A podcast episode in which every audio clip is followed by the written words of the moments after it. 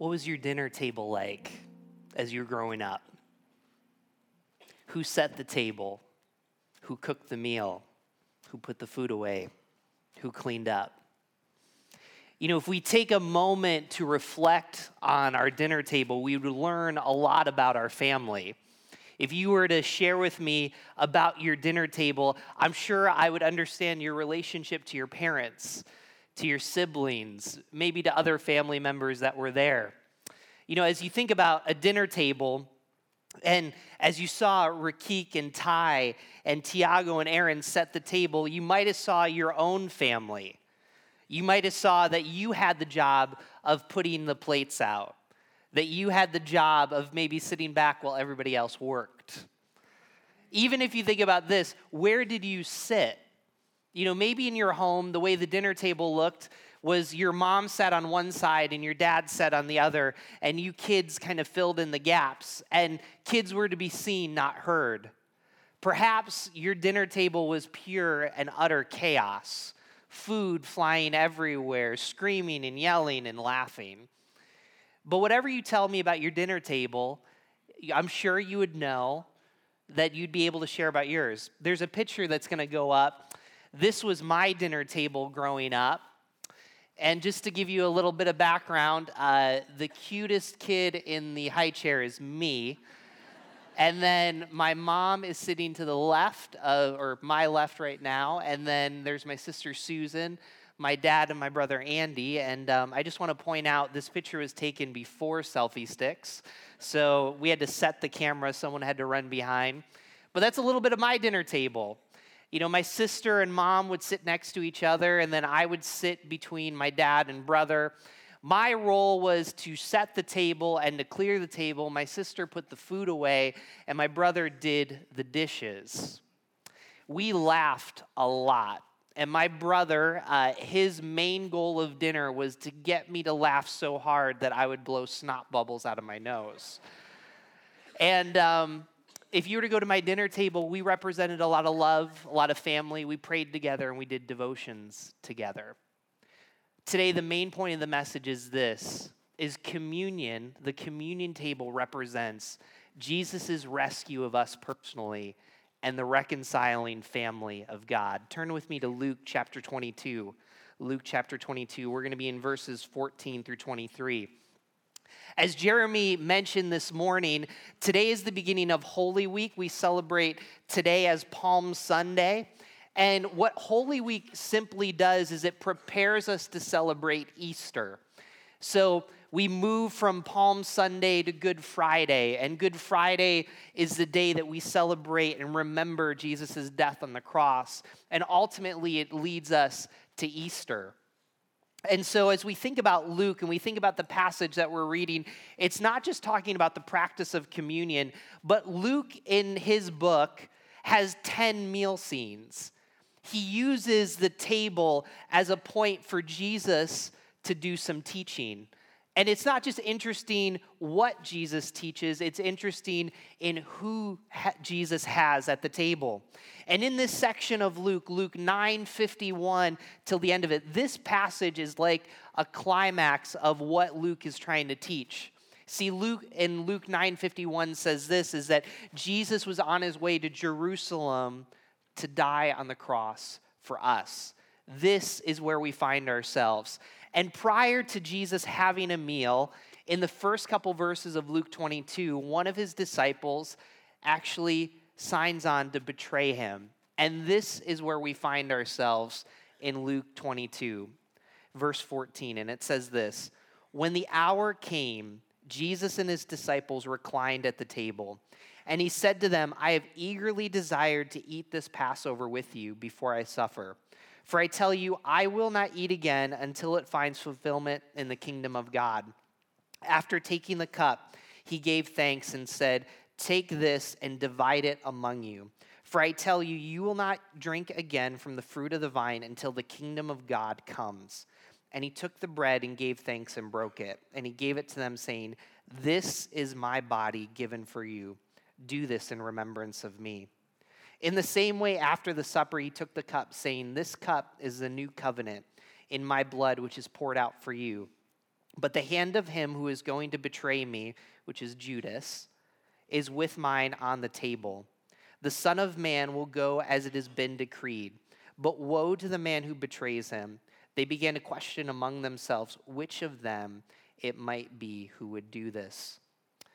First thing this morning, com- the communion table represents Jesus' rescue of us personally.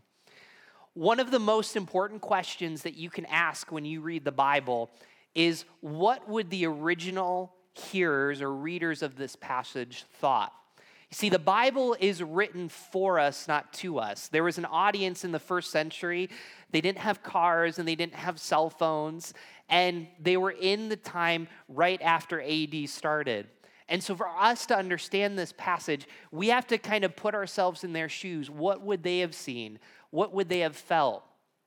Luke is written primarily to non Jewish, non religious Greeks and Gentiles.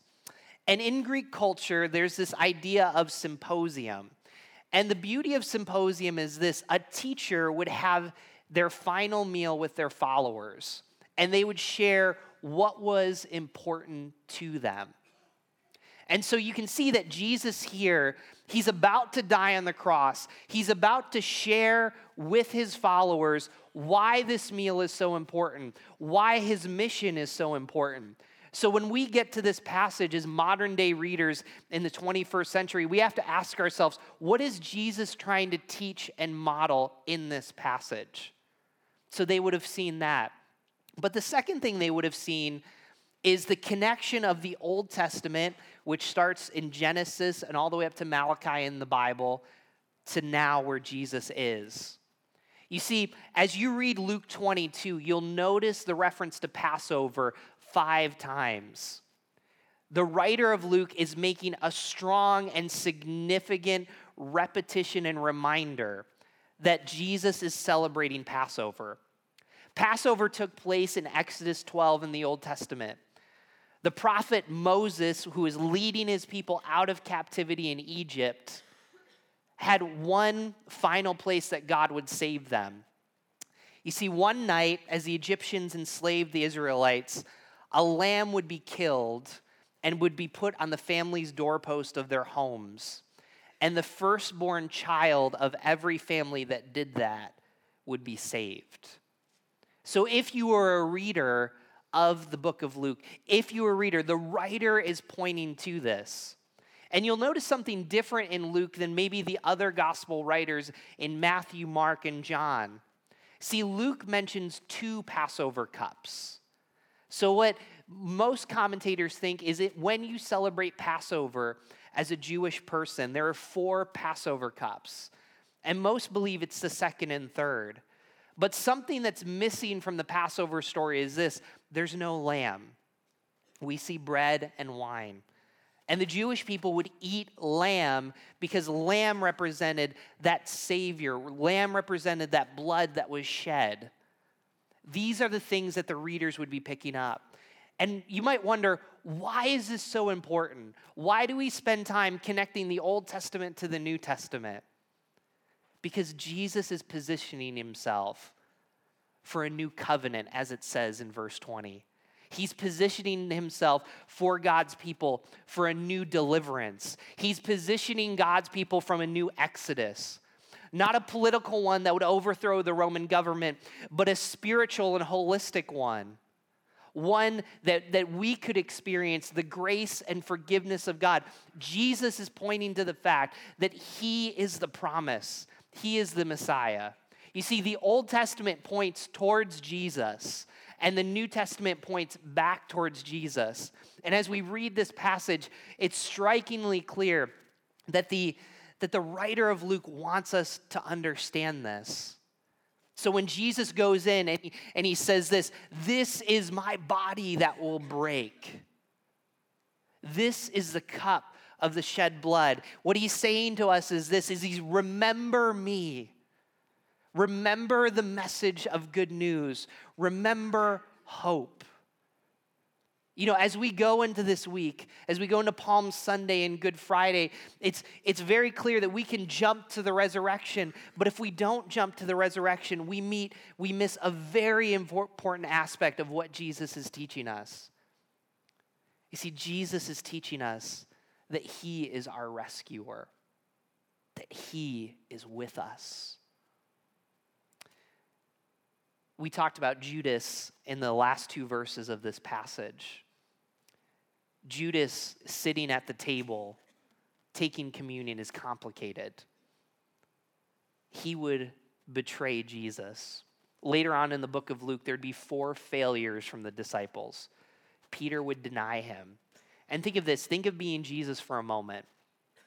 In your greatest time of need, in your greatest moment of suffering, you go to pray and your friends fall asleep on you in your greatest moment of pain, where you're agonizing about dying on a cross, your friends discuss who's the greatest.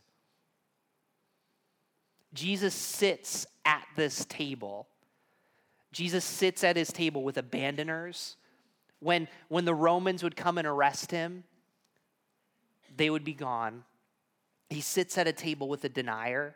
He sits at a table with a betrayer you know, we see ourselves through the lives of the disciples. We too have fallen short. We too at times have betrayed Jesus and abandoned him. But Jesus has done this throughout the whole book of Luke. Jesus has sat at a table with broken people. You see, one of the things that's repeated in Luke over and over again is this is Jesus continues to have a meal with sinners, prostitutes, tax collectors who would swindle money away from people for the government. He would spend time with men and women, with lame people, with healthy people, with religious people. And in this moment, in this seventh meal of the book of Luke, what Jesus is doing is he's reminding us that not only do we need a rescuer, but he has come to rescue us. I have a question for you. What do you look for to rescue you? Now, some of you might push back at me and say this Peter, I, you know, I, I have a house, I have a job, I have a car. I don't know what it means to be rescued. I don't know what it means to be lost. And sometimes the church just loses me because my life looks pretty good. And for others of you, you believe in Jesus, you come to church and you live it out. But I wonder if there's an area of your life that you look to be rescued.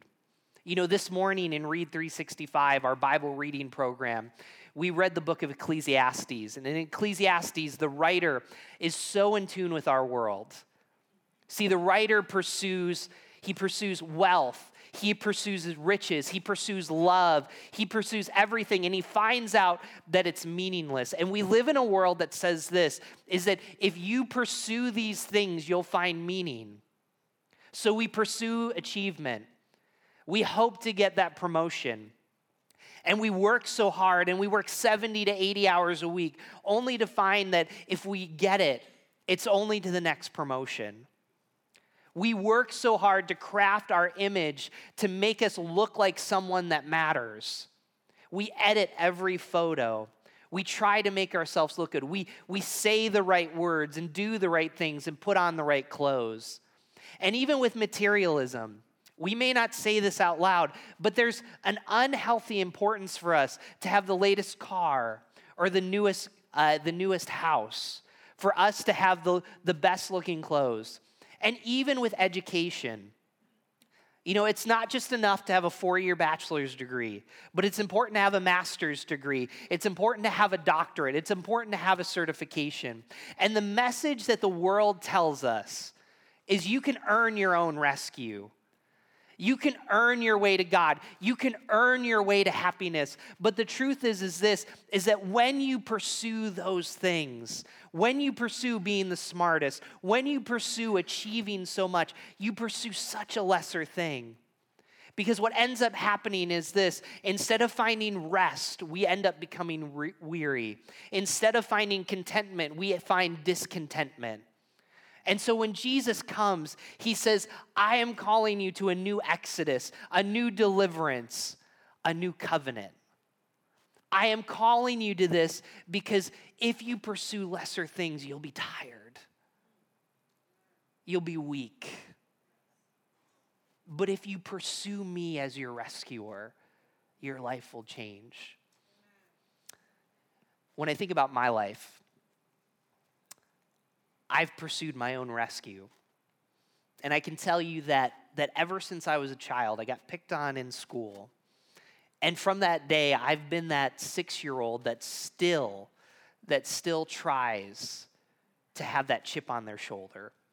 You know, it's funny you know you go to college and you want to be the most successful and you, if you're an engineer what that might look like is different than what you study to be a pastor but but somewhere when i was in college in the back of my mind i thought that if i wrote books and if i did podcasts and if i did all these things that i would matter. And it's been a long road of engaging that insecurity. It's been a long road of receiving forgiveness and grace it's been a long road of people in, in my community saying that you are loved because of who you are, that you don't have to earn it. That's why rescue matters.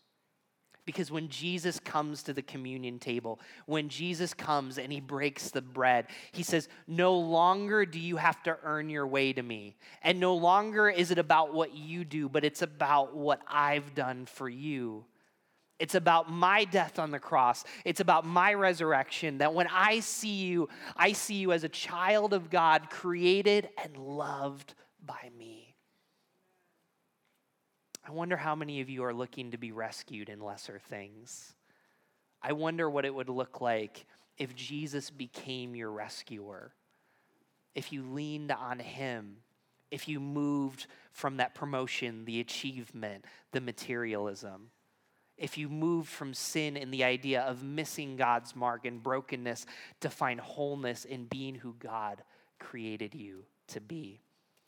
Our first point this morning is this the communion table rec, uh, represents Jesus' rescue of us personally. But uh, I want to say one more thing about that.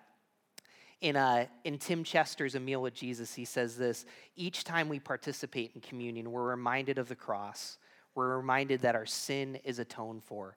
We're free, forgiven, acquitted, and adopted. Let that sink in this morning. Let that sink into this point. You see, Jesus doesn't come and throw the law at you. Jesus doesn't come to condemn you wherever you are, whether you've been following Jesus for 50 years or you just showed up here by accident because someone dragged you here. You are adopted and loved and free. So, number one, the communion table represents Jesus' uh, rescue of us personally. But the second thing is the communion table represents the reconciling family of God. Now, one of the questions that as you engage this passage that's important why would the writer of Luke spend so much time on communion? I believe the first thing is this is the writer of Luke wants us to understand how important communion is how important it is to remind ourselves of the gospel, the good news of what Jesus has done for us. But I think the second thing that the writer of Luke wants to remind us is that the writer anticipates that someday we would take communion with people who aren't like us. We would take communion with people that we would disagree with.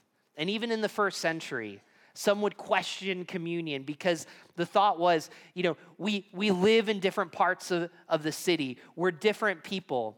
And Luke sees this as an important practice to remind us of this that we are part of the reconciling family of God. Those who have been rescued by Jesus participate in his reconciling. You see, Jesus sat at a meal with his betrayer with his abandoners, with his deniers, because someday he knew that you too would do that. You see, the thing about Christianity is this, as author Scott Sauls said, we are a dysfunctional family. If you spend any time in a small group, if you spend any time with people, you'll find out their imperfections. You'll find out what their issues are. And you know, Jesus even models this further because Jesus brings people to the table that don't belong. And he brings to the table tax collectors and prostitutes. And in this meal, in the seventh meal of Luke, what Jesus is saying is this Jesus is saying, experience the grace and forgiveness. And that when you experience that grace and forgiveness, you channel that to other people. I want you to think about this. When you go to someone's house and you're about to eat dinner, what's the first question you ask? You ask, Where should I sit? Because God forbid you sit in grandma's spot. You see, when, when you think about this, whether you're a student and you go to the cafeteria, whether you're in the retirement home, whether you're in your job and you come in there and you're holding your tray and you're saying this, where should I sit? There's power when someone says, come sit at our table. There's power when someone says, no, you sit here. And do you think about that when you do that for someone else? When you see someone sitting by themselves and you welcome to them to the table. It's a very simple act. You know, I used to work for a college, and when I worked for the college, the best benefit was that as a bachelor, I could go to the cafeteria for $2.50. And what I loved about the cafeteria was this we were all equal. We were all sitting the same terrible cafeteria food together. PhDs down to freshmen down to staff, down to people from different backgrounds. And we would sit at these tables with students and we would have these long conversations, and people belonged. You see, when we think about Jesus and we think about communion representing the reconciling family of God, there's two implications to that. The first implication is this communion expands who we think belongs at the table. Communion expands who we think belongs at the table. You see, in a few moments, we're going to take communion together as a church family. And sitting in your row are men and women, Democrats and Republicans, African Americans, white, Asian, Indian, people that are rich and people that are poor. And I can tell you there's at least two things in common with all of us. We all got to eat, and we're all in need of a Savior communion binds us together. You see, in a world that says if you disagree with someone, you can ostracize them. In a world that says if you don't belong in the right area, we come to church and we live out the gospel and we believe this if you're different from me, you're not so different from me.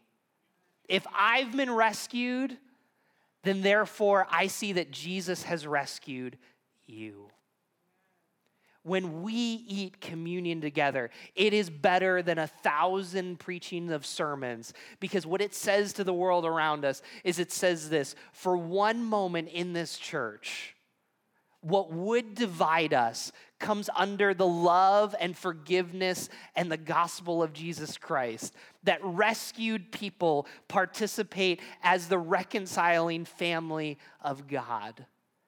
That means we forgive each other and we hold short accounts. That means we love each other. That's the implication of communion when we take it together. But the second implication is this our tables reflect who we believe is invited to Jesus' table. Our tables reflect who we believe is invited to Jesus' table.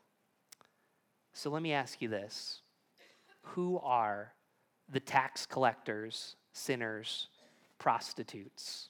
Who are the deniers, the betrayers, the abandoners in your life? Who are the people that you might say they're two or three steps away from the table? We would never say that they wouldn't belong at communion. We would never say that, that Jesus couldn't save them, but maybe we would say, no, no, no, no, no, they're, they're over here. You see, what communion does is this it reminds us that Jesus brought people to the table that didn't belong. Jesus shatters our definition of who belongs to the table. Why do we make such a big deal of inviting people for Easter? Why do we make such a big deal of you people reaching others, of all of us reaching other people? Because God has placed people in your life some who you like, some who you don't like, that you are going to be the Bible that they read. And you know what? You know what would be the greatest compliment for the church? Is these people that you think are two to three steps outside of belonging to the table? Is if you invited them to their table and they said this Man, Christians are weird. They believe weird stuff. But let me tell you what, that meatloaf was the best meatloaf I ever had. Let me tell you what, they love well. Let me tell you what, Christians might be like this, but when I'm with my friend, it's a totally different. You see what Luke is doing with communion. It is our mission, not just for us to experience life change in Jesus, but for us to invite other people to experience life change in Jesus.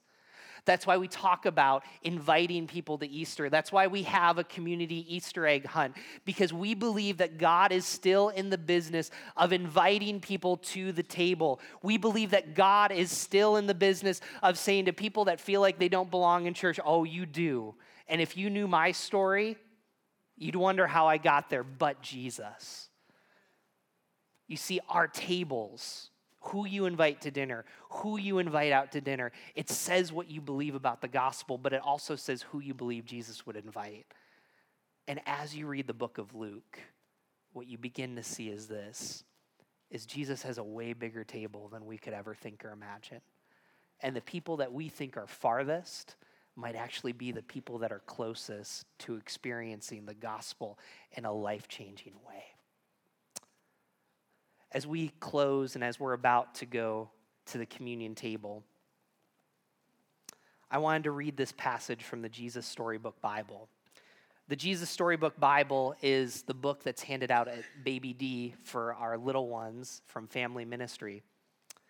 And I want you to hear this passage through what you've engaged in Luke here. Jesus says this My body is like this bread it will break. Jesus told them, This cup of wine is like my blood, it will pour out. But this is how God will rescue the whole world. My heart will tear apart, and your hearts will heal. Just as the Passover lamb died, so now I will die instead of you. My blood will wash away all of your sin, and you'll be clean on the inside in your hearts. So whenever you eat and drink, remember, Jesus said, I've rescued you. In a moment, we're going to take communion. And as the servers are coming with the communion elements, I'm going to ask you to hold them. But I want you to think about this. Number one, maybe for some of you here, it's the first question How have I tried to rescue myself outside of Jesus? And maybe maybe this is the first time you've engaged that. maybe you're saying to yourself, I need to be rescued. You can say a prayer right in your seat. And maybe this is the first time that you're taking communion as a follower of Jesus.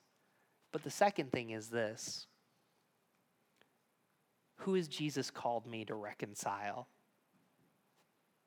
Who are people that are in need of love and forgiveness in my life? Who are people that I might have put to the side? I want you to think about that. If you're here and you're not quite ready to take communion and you're not following Jesus, there's no judgment here. We'd encourage you just to pass it along and you can take a moment to pray if you're not ready to do so. But today, as we take communion and as we hold it and we take it together as a family, we remembered that we're rescued. We're remembered that people in this church are rescued and part of the family of God and we're reminded that we are part of a reconciling family, that there are still people God brings to the table. Let's take a moment right now as they pass out the elements.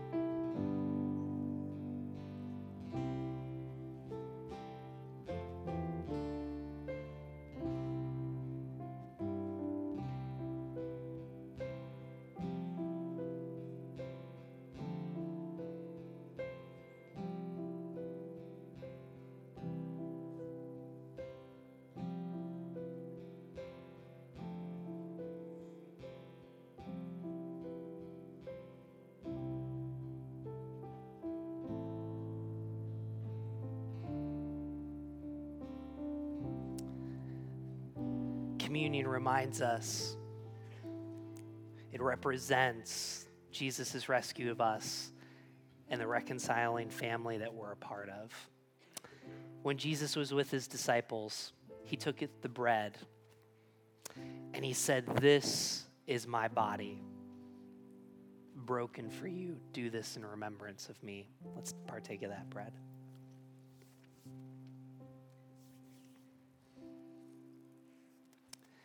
In the same manner, while he was with his disciples, he took the cup and he said, This is my blood, the new covenant, the new exodus, the new deliverance.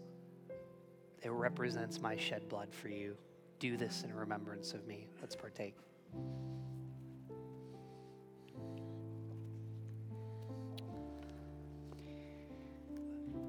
We have quite a week here at Browncroft, and um, First of all, I just want to remind you every time we take communion, we have a mercy offering, and that's to help people that are in acute need here at the church. And so I'd encourage you on your way out. But as you think and pray for this week, I just want to remind you uh, this week is Flower City Work Camp. Thousands and thousands of people are going to receive the love of God, not just in word, but in deed. Pray for our students and our leaders. As you leave, uh, there's a guide available um, for Holy Week. It's for you and your small group, your family, even gathering together a group of friends. It's based off this message. And it's an encouragement for you to not only take communion here, but to take communion as a family and really reflect on Jesus' death on the cross and why that matters to us. The last thing is you leave, we have two invitations. We have a community Easter egg hunt. We're hoping for a thousand kids lots of Easter eggs. You know, if you don't have a child to bring or a grandchild or a niece or a nephew, there's still time to volunteer, a way to show Christ's love. And then next week, we have our Easter services, and it's all on the website. So if you want to grab these two postcards as a way of living out this message, of inviting people to experience Jesus, we'd encourage you to do so. I'm going to ask you to stand with me.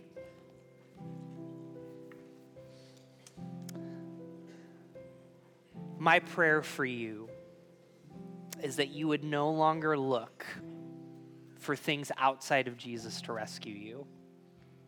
I pray that, that you would be a part of the reconciling family of God, bringing people who think they don't belong to the table and being part of God's story of bringing them to the table.